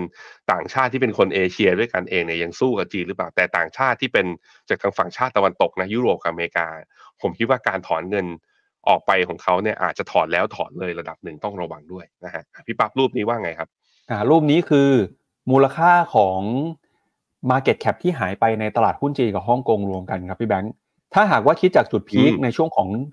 ปี 2021 จนถึงปัจจุบันนะครับ มูลค่าของตลาดหุ้นจีนกับฮ่องกงรวมกันเนี่ยหายไปแล้วมากกว่า 6 ล้านล้านเหรียญสหรัฐเลยทีเดียวครับ ตอนนั้นเนี่ยอยู่ที่ประมาณเกือบเกือบจะ 20 ล้านล้านนะครับ market cap ของหุ้นจีนฮ่องกงรวมกันตอนนี้เหลือไม่ถึง 15 ล้านล้านแล้วครับ อืม โดยที่ตัวที่ลงแรงกว่าคือ Market Cap จากทางฝั่งฮ่องกงนะฮ่องกงเนี่ยลงมาค่อนข้างเร็วกว่า แต่ก็ไม่ได้แพ้กันครับ จีนแผ่นดินใหญ่เนี่ย Market Cap ก็ลงมาจากแถวๆประมาณสักเกือบเกือบเจ็ด trillion นะลงมาอยู่ที่4.5 trillion ตอนนี้ก็หายไปเกือบครึ่งทีเดียวครับครับแล้วก็อย่างช่วงต้นรายการที่เราให้คุณผู้ชมดูภาพนะครับของเอ่อความเคลื่อนไหวในตีมติกนะครับแล้วก็ investment style เนี่ยจะเห็นว่า เเปิดปีมาปีนี้นะครับเป็นปีที่หุ้นในกลุ่มโมเมนตัมครับโดยเฉพาะอย่างยิ่งหุ้นในกลุ่มเทคโนโลยีให้ผลตอบแทนได้ค่อนข้างดีนะครับล่าสุด Morningstar ครับออกมาเปิดเผยบทวิเคราะห์นะครับ วิเคราะห์หุ้นในกลุ่ม value stock บ้างครับว่าเป็นยังไงนะครับ โดยระบุนะครับว่า ปีที่ผ่านมาเนี่ยกลุ่ม Magnificent Seven หรือว่า 7 นางฟ้านะครับที่มีมูลค่าสูงสุดในตลาดหุ้นสหรัฐ ปรับตัวขึ้นมา ก็เป็นผลมาจากกระแส AI นะครับที่นักทุนให้ความสำคัญ แทนที่กลุ่ม value stock กลุ่มเดิมคือกลุ่มแบงค์นะครับที่ปรับตัวลงมาหลังจากความกังวลเรื่องของความเสี่ยงเรื่องของเงินฝากแล้วก็ตราดอกเบี้ยนะครับ โดยโอกาสการทุนในหุ้นกลุ่ม value stock ในปีนี้เนี่ยการวิเคราะห์ของ Morningstar Direct นะครับระบุว่าหุ้น 700 กว่าบริษัทที่อยู่ในกลุ่ม value นะครับพบว่าปัจจุบันเนี่ยราคาตลาดต่ำกว่ามูลค่าพื้นฐาน หรือว่ามีอัตราส่วนของราคาซื้อขายปัจจุบันเทียบกับมูลค่าพื้นฐานอยู่ต่ำกว่า 1 เท่านะครับหัวหน้านักกลยุทธ์ของ Morningstar ระบุนะครับว่าหุ้นในกลุ่ม value เนี่ย อยู่ในภาวะที่เรียกว่า under value อย่างมากครับ โดยเฉพาะหุ้นในกลุ่ม value ขนาดเล็กนะครับที่มีราคาซื้อขายในปัจจุบันเทียบกับมูลค่าพื้นฐาน อยู่เพียงแค่ประมาณ 0.84%เท่านั้น เขาจึงเชื่อนะครับว่านี่เป็นโอกาสที่ดีในการเข้าไปลงทุนหุ้นในกลุ่ม value หรือกลุ่มคุณค่าครับขณะที่การลงทุนในหุ้นที่ซื้อขายในระดับ PE แพงอย่าง Magnificent Seven นะครับก็จะมีความน่าสนใจลดลง เนื่องจากภาวะดอกเบี้ยหรือต้นทุนของเงินไม่ได้อยู่ในระดับต่ำอีกต่อไป นักทุนจึงลังเลที่จะมีการซื้อนะครับหุ้นที่มีราคาแพงครับอย่างไรก็ตามนะครับในปีนี้แม้ว่าจะมีราคาที่ถูกน่าสนใจเนี่ยแต่ปัจจัยเสี่ยงที่ส่งผลต่อหุ้นในกลุ่ม value นะครับก็คือเรื่องของอัตราดอกเบี้ยแล้วก็ภาวะเศรษฐกิจครับถ้าหากว่าเฟดส่งสัญญาณหยุดขึ้นดอกเบี้ย ก็จะมีแนวโน้มที่ดอกเบี้ยจะปรับตัวลงไปตลาดตราสารหนี้นะครับก็จะส่งสัญญาณคาดการณ์ว่าจะเกิดการลดดอกเบี้ยลงครั้งแรกในช่วงที่เหลือของปีนี้ ซึ่งในความเป็นจริงแล้วเนี่ยยังไม่มีใครทราบนะครับเฟดจะมีการลดดอกเบี้ยเมื่อไหร่ แต่ถ้าหากว่าอัตราดอกเบี้ยลดลงมาเร็วเนี่ยอาจจะเป็นความเสี่ยงของหุ้นในกลุ่ม value เพราะว่ากลุ่ม growth ในตอนนั้นจะมีความน่าสนใจมากขึ้นแทนครับถ้าเกิดเฟดลดดอกเบี้ยกลุ่ม growth อาจจะบวกขึ้นมา แต่ในทางกลับกันนะครับ ถ้าเฟดลดดอกเบี้ยลงไปน้อยกว่าคาด ตลาดอาจจะมองเป็นปัจจัยบวกต่อหุ้นในกลุ่ม value ก็ได้ เพราะฉะนั้นนะครับช่วงนี้ทางเอ่อ Morningstar ก็เลยบอกว่า ในปีนี้เนี่ยอาจจะเป็นปีที่มีโอกาส แล้วก็มีความเสี่ยงสำหรับหุ้นในกลุ่ม value stock นะครับเพราะฉะนั้นเนี่ยตอนนี้ก็อยากให้จับตาแล้วก็รอดูท่าทีของคณะกรรมการเฟดด้วยว่าจะตัดสินใจยังไง แต่ที่แน่ๆคือตอนนี้ถ้าดูราคาพื้นฐานเนี่ยถือว่าถูกมาก แล้วก็แนวโน้มปัจจัยนะครับยังคงหนุนนำถ้าหากว่าดูมุมมองเรื่องการลงทุนเนี่ยเปรียบเทียบกับหุ้นในกลุ่มโมเมนตัมหรือกลุ่มเอ่อเจ็ดนางฟ้านะครับกลุ่ม value ตอนนี้ก็ถือว่ากลับมามีความน่าสนใจอีกครั้งหนึ่งแล้วครับพี่แบงค์อืมครับผม หุ้นกลุ่ม value เนี่ยปรับตัว outperform ในช่วงที่ดอกเบี้ยของสหรัฐเป็นขาขึ้นตอนปี 2000 ตั้งแต่ปี 2022และปี 2023 ก็ยังดูดีแต่ว่าดูดีเฉพาะแค่ประมาณสักไตรมาสหนึ่งไตรมาสสองเท่านั้นหลังจากนั้นหุ้นกลุ่ม growth ก็ cover นะรีบาวกลับขึ้นมาค่อนข้างแรง เพราะนักลงทุนคาดการณ์แล้วว่าดอกอัตราดอกเบี้ยมันใกล้จะพีนั้นปีนี้พอดอกเบี้ยมันลงเนี่ยมันก็น่าจะเข้าธีมหุ้น growth ใช่ไหมแต่ว่าที่ Morningstar เขาบอกไว้ก็คือว่าหุ้นกลุ่ม value หลาย ๆ ตัวเนี่ยมันเป็นหุ้นที่มีหนี้เยอะ ในการใช้ในการบริหารนะฮะ โดยเฉพาะกลุ่ม value ที่เป็นหุ้นกลุ่มสถาบันการเงินเนี่ย ถ้าอัตราดอกเบี้ยมันกลับมาอยู่ในระดับปกติ หรือเริ่มลดดอกเบี้ยลงมาได้เนี่ย มันจะแปลว่า net interest margin ของเขาเพิ่มขึ้น มันจะไปเพิ่มตัว IANAI อะ คือ net อ่า net interest income ที่ทำให้ผลผลการผลการเงินออกอาจจะออกมาในช่วงที่ภาวะดอกเบี้ยเนี่ยเริ่มทรงหรือลดลงเนี่ยอาจจะสวยงามเพิ่มมากขึ้น ซึ่งข่าวสุดท้ายพี่เห็นพี่ปั๊บผมดูเนี่ยพี่ปั๊บหยิบมาด้วยก็คือ เดี๋ยวเราไปเปิดผลงานของ9แบงก์กันหน่อยว่าก็น่าประทับใจนะคือ9แบงก์เนี่ยงบเอตัวกำไรสุทธิออกมากันสองเฉพาะประเทศไทยนะของประเทศไทยเนี่ยสองแสนกว่าล้านโอแม่เจ้า เห็นเศรษฐกิจไทยแย่ๆ แต่งบแบงก์ไม่แย่เลยนะฮะแล้วก็ดีด้วย อันนี้ก็เป็นมุมหนึ่งสะท้อนว่าหุ้นกลุ่ม value stock เนี่ยหรือว่าหุ้นกลุ่ม defensive อย่างพวกสาธารณูปโภคพวก consumer stable เนี่ยมีโอกาสพลิกฟื้นถ้าเศรษฐกิจเนี่ยมันจะมันเติบโตได้อย่างช้าๆ ไม่มีเซอร์ไพรส์ว่า recession เอาเอาจริงๆ ก็คือสรุปก็คือว่าถ้าอเมริกาไม่ recession อะไอ้หุ้น growth ที่วิ่งอยู่แรงนะตอนนี้มันจะไม่ได้วิ่งแค่กลุ่มเดียว กลุ่มอื่นๆ จะวิ่งตามมาด้วย แต่กลุ่มอื่นๆที่ยังไม่กล้าวิ่งตามคือเขาไม่แน่ใจว่าเศรษฐกิจอเมริกา มันไหวจริงหรือเปล่า จะไม่เกิด recession จริงหรือเปล่า จะไม่ soft แบบว่าจะ soft landing หรือว่าจะ hard landing ตลาดยังกังวลเรื่องนี้นะฮะซึ่งเราจะรู้ได้ยังไงก็คือต้องค่อยๆ ดูตัวเลขเศรษฐกิจติดตามอย่างต่อเนื่อง เราถึงจะค่อยๆเห็นเห็นร่องรอยแล้วก็พอบอกได้ จนถึงตอนนี้ผมก็คิดว่าถ้าสักประมาณหนึ่งไตรมาสข้างหน้าเนี่ยเศรษฐกิจอเมริกาน่าจะยังสดใสน่าจะยังไม่มีปัญหา นอกจากมีเซอร์ไพรส์เรื่องอะไรอย่างสมมตินะ ตรงทะเลแดงเขาโจมตีกันหนักขึ้น กลายเป็นว่าต้นทุนสินค้าเพิ่มขึ้นเงินเฟ้อกลับมาอย่างนี้เฟดก็ลดดอกเบี้ยไม่ได้ แต่สิ่งนี้ยังไม่เกิดนะ ต้องรอดูกันครับครับอะไปดูผลตอบแทนย้อนหลังของหุ้นในกลุ่ม growth เปรียบเทียบกับหุ้นในกลุ่ม value กันหน่อยนะครับ ปีที่ผ่านมาเนี่ยหุ้นในกลุ่ม growth นี่เอาชนะกลุ่ม value ได้เกือบจะทั้งปีเลยครับพี่แบงก์ก็ต้องบอกปีที่แล้วนี่เป็นปีที่อืมเอ่อปีแห่งหุ้น growth จริงๆเอ่อปีแห่งปีปีของหุ้น value ที่ถูกกดดันจริง ๆ นะฮะ ก็แต่ตัวที่ขึ้นมามากๆเนี่ยจะเป็นหุ้นในกลุ่ม momentum นะครับแต่เห็นว่าหุ้น growth ก็จะขึ้นให้ผลตอบแทนได้ค่อนข้างดีกว่าหุ้นในกลุ่ม value นะครับอ่าทีนี้ไปดู equity size box หน่อยครับภาพนี้เขาดูกันยังไงครับพี่แบงค์หุ้นกลุ่ม mid cap large cap small cap แล้วเราจะเห็นเอ่อโอกาสในการลงทุนผ่านเอ่อ fair value ยังไง หรือว่าเอาไปใช้ในการตัดสินใจลงทุนได้ยังไงบ้างครับอืตัวนี้ก็คือดูที่เขาเรียกว่าดูสองแมทริกนะ ไปดูขนาดกับดูสไตล์ ถ้าดูจากขนาดตัว large cap แล้วก็เป็น blend port นะ blend port ระหว่างตัว value กับ growth เนี่ย มันให้เขาเรียกว่าอะไรอะ ratio ที่ 0.99 ก็แปลว่าคือ มันให้เอ๊ะไอตัวนี้มันเรียกว่าอะไรนะ คือมันเหมือนกับค่าเบต้าคล้ายๆกับว่ามันไปในทางเดียวกัน คือถ้าเป็น large cap แล้วเป็น growth เนี่ย มันก็จะมีความแบบว่า เออตัวเลขตัว ratio เนี้ย อัตราความ fair value มันก็จะถูกลงมา ไม่ใช่ถูกลงมาสิเขาเรียกว่า เฮ้ย เดี๋ยวนะ ผมตีความตัวตารางนี้ไม่ถูก ขออ่านแป๊บหนึ่งปึ๊บปึ๊บปึ๊บปึ๊บปึ๊บอ๋อ เมื่อเทียบกับมูลค่าของมัน เมื่อเทียบกับมูลค่าของมัน ถ้ายิ่งตัว ratio นี้สูงแสดงว่ามันแพงเอ้แสดงว่ายิ่งน่าสนใจ ถ้ายิ่งตัวตัวเลขเนี้ยต่ำแสดงว่ามันเริ่มแพงแล้ว ถ้าดูจากปี 2023 ด้านขวาเนี้ย ตอนเนี้ยที่น่าสนใจคือหุ้น large cap growth นะ ถ้าเป็นอย่างนั้น แต่ว่าก็ไม่ได้หมายความว่าหุ้น value อะมันคือมันไม่ได้น่าสนใจเพียงแต่ว่าตอนนี้เมื่อเทียบกันพอหุ้น growth มันวิ่งไปดีกว่า หุ้น value มันก็เลยตัว ratio เนี้ยมันเลยต่ำลงนะครับ ครับเอาละครับอะอันนี้ก็เป็นผลตอบแทนกลุ่ม growth กับกลุ่ม value นะครับ ย้อนหลังกลับไปประมาณปี 2022 นะครับ ก็จะเห็นว่าเอ่อ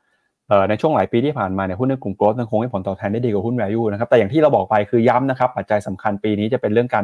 ใช้นโยบายการเงินของเฟดฮะถ้าเฟดลดดอกเบี้ยเร็วเมื่อไหร่เนี่ยอันนี้อาจจะส่งผลทาให้นะครับหุ้นในกลุ่มเอ่อ growth เติบโตไม่ได้ต่อ แต่ถ้าเกิดว่าเฟดลดดอกเบี้ยช้าเนี่ยกลุ่ม value อาจจะมีความน่าสนใจเพิ่มมากขึ้นนะครับก็ชวนที่แบงค์อ่านคอมเมนต์คุณผู้ชมเช้านี้หน่อยฮะก่อนที่ไปดูข่าวในประเทศไทยกันบ้าง ทั้งเรื่องของลิเธียมนะครับแล้วก็เรื่องของผลประกอบการของกลุ่มแบงค์ครับ อือฮึครับผม สวัสดีทุกคนนะครับ เข้ามาทักกันตั้งแต่เช้าเลยคุณปุบผา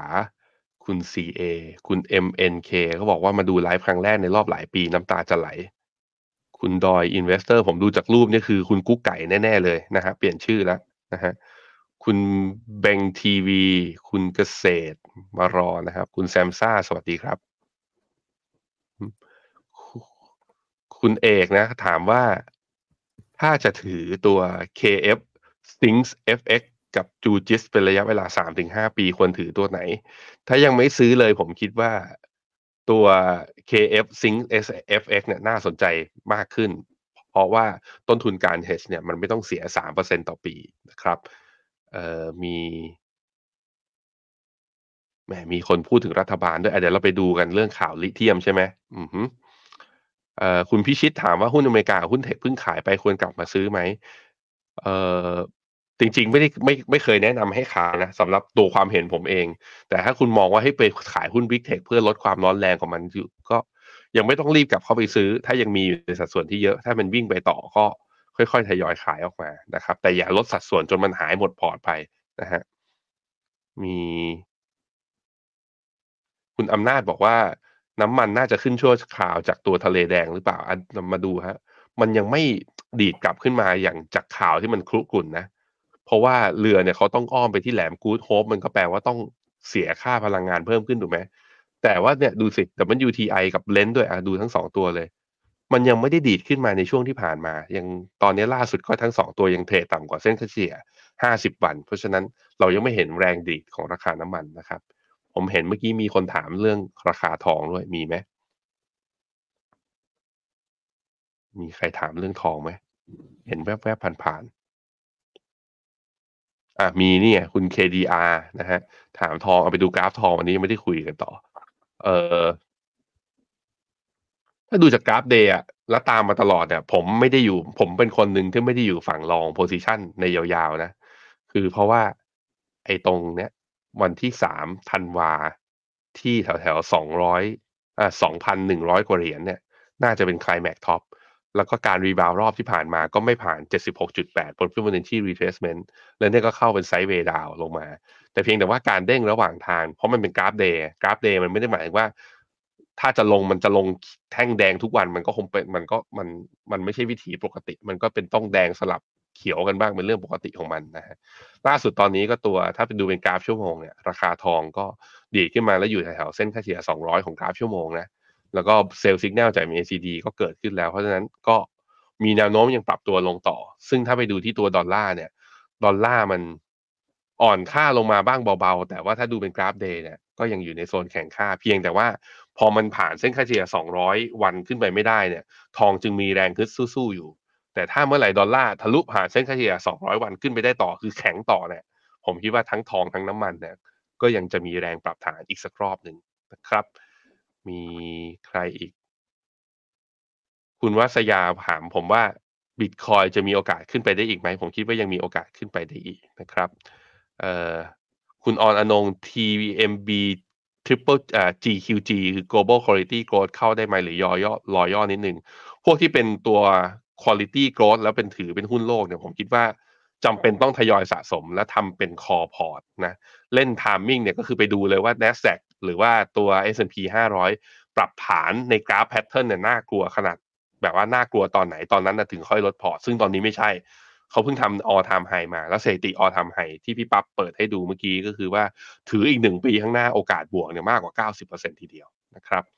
มีใครอีก คุณทานตะวันบอกว่าไม่ใช่พอเฟดประกาศลดดอกเบี้ยปุ๊บดัชนี S&P 500 sell on fact ทันทีนะ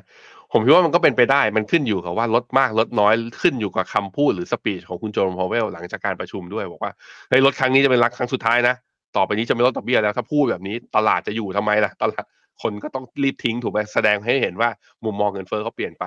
แต่เขาบอกว่าเออ ครั้งนี้ไม่ลดนะ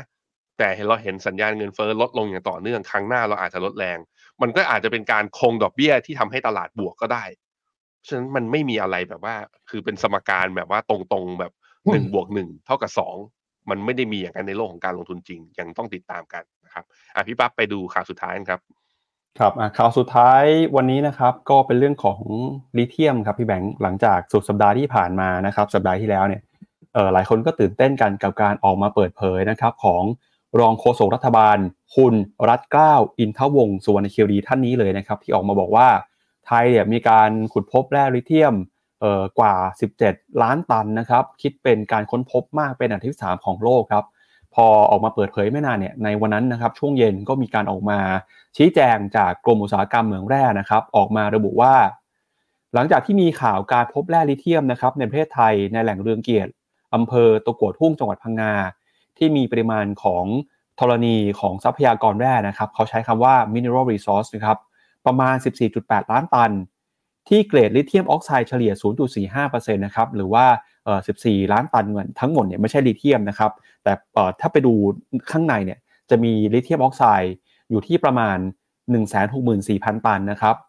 สามารถนำแร่ขึ้นมาใช้ประโยชน์ได้ร้อยละ25 ก็นำมาเป็นใช้ในการผลิตแบตเตอรี่ลิเธียมไอออนนะครับ ประมาณไม่ต่ำกว่า 1 ล้านคันเนี่ยเขาก็บอกว่าข้อมูลที่ออกมามีการเปิดเผยก่อนหน้านี้นะครับเขาใช้คำว่า mineral resource หมายความว่า ปริมาณทางธรณีของทรัพยากรแร่ซึ่งต่างจากคำว่าลิเธียม resource ครับเพราะฉะนั้น 14 ล้านตันเนี่ยไม่ใช่ลิเธียมนะครับเป็น mineral resource หรือว่าเป็นคำศัพท์ที่บ่งชี้นะครับถึงแหล่งแร่ทั้งหมดไม่ใช่เฉพาะลิเธียมอย่างเดียวนะครับ ดังนั้นการนำข้อมูลปริมาณทางธรณีของทรัพยากรแร่ไปเปรียบเทียบกับ จำนวนแร่ที่ใช้ในต่างประเทศเนี่ยอาจจะไม่เกิดความเข้าใจที่คลาดเคลื่อน ว่าไทยมีปริมาณแร่ลิเธียมมากเป็นอันดับต้นๆของโลกได้นะครับนะซึ่งการออกมาชี้แจงเนี่ยก็หลังจากที่มีคนออกมาตั้งข้อสังเกต ไม่ว่าจะเป็นอาจารย์เจษดานะครับจากคณะวิทยาศาสตร์จุฬาลงกรณ์เอามาบอกว่าเเรื่องการเปิดเผยว่าพบ 14 ล้านตันเนี่ยน่าจะเป็นการเข้าใจผิดนะครับ เพราะว่าในแร่ที่พบเนี่ยมีลิเธียมอยู่ไม่ถึงประมาณ 0.5%เท่านั้นนะครับ สกัดออกมาอาจจะอยู่แค่หลักหมื่นถึงหลักแสนตันเท่านั้น ก็เลยมีคนไปถามท่านรองโฆษกนะครับ คนที่ออกมาเปิดเผยครั้งแรกเลยเนี่ย ท่านรองก็บอกว่า ที่ออกมาเปิดเผยนะครับเอ่อออกมาระบุครับว่าการเสนอข้อมูลก่อนหน้านี้เนี่ยเป็นการเปรียบเทียบปริมาณสำรองของต่างประเทศมีวัตถุประสงค์เพื่อแสดงถึงข่าวดีของประเทศไทยครับก็คือบอกว่าที่เปิดเผยออกมาแบบนั้นเนี่ยเพราะว่าอยากจะให้เป็นข่าวดีนะครับ พอมีคนออกมาแก้ไขออกมาชี้แจงเนี่ยก็ก็เนี่ยแหละครับ ก็เป็นคำชี้แจงจากท่านรองโฆษกนะครับพี่แบงก์ก็กลายเป็นว่า ที่พบ 14 ล้านตันอันดับ 3 ของโลกเนี่ย ณ วันนี้นะครับ มีคนออกมาชี้แจงแล้วครับ เรียบร้อยครับ มองว่าไงกันนะพอเขาตอบเป็นแบบเนี้ย ผมก็ได้แต่ทำท่านี้ มองบน ครับ ก็อะ เท่าไหร่ก็เป็นข่าวดีใช่ไหมอะ ก็ตอบรับ คือ แล้วผมจำเป็นต้องดีใจตามเขาใช่ไหม ที่เขาออกข่าวมาแบบเนี้ยนะไม่เป็นไร ก็แต่ไงเดี๋ยวก็ ติดตามกันนะว่า แล้วมันจะถลุงเนี่ยสุดท้ายก็ต้องเอาเทคโนโลยีเข้ามานะ แล้วคือด้วยปริมาณเนี่ยที่ดรเจษดาบอกเนี่ย มันก็มันเยอะขนาดที่จะดรอเม็ดเงินนักทุนต่างชาติที่จะมาตั้งโรงงานถลุง แล้วเราจะได้โน้ตฮาวอะไรจากเขาจริงหรือเปล่า ผมคิดว่าก็ยังยังยังต้องติดตาม พอเป็นอย่างแค่นี้ก็คือ ข่าวนี้อาจจะต้องเช็คดีๆ อีกทีหนึ่งว่าปริมาณพบมันเป็นอย่างไร แล้วดึงดูดเม็ดเงินลงทุนต่างชาติให้มาตั้งโรงงาน ขนาดนั้นได้จริงหรือไม่อะยังต้องติดตามดู ไปดูข่าวสุดท้ายครับ ผมว่าอันนี้น่าสนใจกว่าอันนี้เรื่องจริงเลยก็คือแบงก์เก้าแบงก์นะสัปดาห์ที่แล้วประกาศงบออกมาพี่ปับ๊บกำไรรวมกัน 2 2 6 0 0 0 ล้าน เพิ่มขึ้นจากปีก่อน 17.4 ดูอย่างเงี้ยสดใส แต่รู้หรือไม่ว่ามันมีความน่าสนใจมากกว่านั้นอะพี่ปับ๊บครับอะไปดูผลประกอบการรวมของแบงก์นะครับ ปี 66 รวมกัน 9 แบงก์ใหญ่เนี่ยผลประกอบการรวมกันอยู่ที่ 2 0 0 0 0 26,000 ล้านครับ ถ้าคิดเป็นสัดส่วนเพิ่มขึ้นลดลงเนี่ย รวมกันนะครับ คิดเป็นตัวเลขรวมนะครับ บวกขึ้นมาประมาณ 17%เลยครับ โดยจะเห็นว่ามี 3 ธนาคารนะครับ BBL KTB TTB ครับ รายงานกำไรสูงสุดเป็นปรติการในรอบ 10 ปีเลยนะครับ ก็อันนี้เป็นข้อมูลจากกรุงเทพธุรกิจนะครับ โดยถ้าไปดูสัดส่วนกำไรสุทธิของ 9 ธนาคารพาณิชย์นะครับ ประกอบไปด้วย SCBX กสิกรไทย กรุงเทพ กรุงไทย กรุงศรี TTB Tisco Land and House แล้วก็ CMB นะครับพบว่า SCB ครับเป็นธนาคารที่สามารถทำกำไรที่สูงสุดในปีที่ผ่านมานะครับมีกำไรสุทธิอยู่ที่ 43,521 ล้านบาทกำไรเพิ่มขึ้นนะครับ 15.9%ก็เอาชนะกสิกรไทยแล้วก็กรุงเทพนะครับที่เป็นแชมป์เก่าครับ อันดับที่ 2 คือกสิกรไทยนะครับกำไรอยู่ที่ 42,000 ล้านบาท 42,400 ล้านบาท แล้วก็อันดับที่ 3 คือธนาคารกรุงเทพนะครับกำไรสุทธิอยู่ที่ 41,636 ล้านบาทครับ แล้วถ้าไปดูสถิติย้อนหลัง 3 ปีเอ่อ10 ปีนะครับ เราจะเห็นว่ามีอยู่ 3 ธนาคารครับ ก็คือ ธนาคารกรุงเทพ ธนาคารกรุงไทย แล้วก็ TTB นะครับที่ในปีที่ผ่านมาเนี่ยสามารถทำกำไรสุทธิได้สูงที่สุดในรอบ 10 ปีเลยนะครับ แล้วก็มีแบงค์ขนาดกลางด้วยที่มีตัวเลขนะครับ อย่างทิสโก้เนี่ย จะเห็นว่าทิสโก้นะครับ รายงานผลประกอบการเนี่ยกำไรสูงสุด อันนี้คือ all time high เลยครับ 7,200 ล้านบาทนะครับ หากมาดูถึงปัจจัยที่ทำให้ธนาคารมีกำไรเพิ่มขึ้นมาเนี่ยนะครับ ก็จะพบว่ารายได้จากดอกเบี้ยครับที่ปรับตัวขึ้นมา เป็นตัวที่เข้ามาหนุนนำนะครับ ผลประกอบการอย่างมีนัยสำคัญเลยครับ เช่น BBL นะครับมีรายได้ดอกเบี้ยสุทธิเพิ่มขึ้น 28%ครับ ดยอัตราผลตอบแทนของสินทรัพย์ที่ก่อให้เกิดรายได้เพิ่มขึ้นมาก็สอดคล้องกับอัตราดอกเบี้ยที่ปรับตัวเพิ่มขึ้นมานะครับแล้วก็ส่วนต่างอัตราดอกเบี้ยเนี่ยก็มาอยู่ที่3%ครับส่วน SCB นะครับรายได้ดอกเบี้ยเพิ่มขึ้นมาอยู่ที่ 15%แล้วก็ NIM นะครับ Net Interest Margin ครับส่วนต่างอัตราดอกเบี้ยก็จะพบว่าแบงก์ใหญ่ๆนะครับมีนิมเนี่ยปรับตัวเพิ่มสูงขึ้น อย่างในบรรดา 9 แบงก์เนี่ยทิสโก้นะครับนิมเพิ่มสูงขึ้นถึง 5%แล้วก็ เบนะครับอยู่ที่ 3.9% SCB อยู่ที่ 3.7%ครับ แล้วถ้าไปดูการตั้งสำรองหนี้เสียเนี่ยจะพบว่า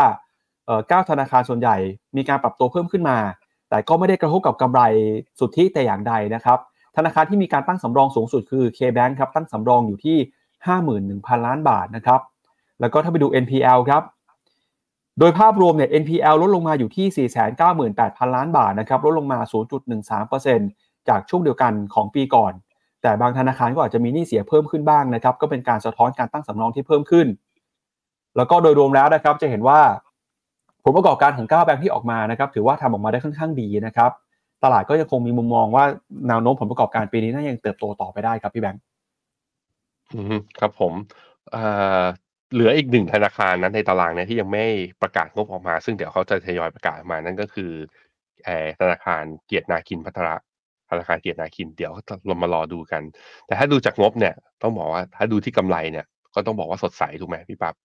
แต่ถ้าไปดูเนี่ยไอตัวที่มันเราดูงบธนาคารเพื่อดูสะท้อนของเศรษฐกิจด้วย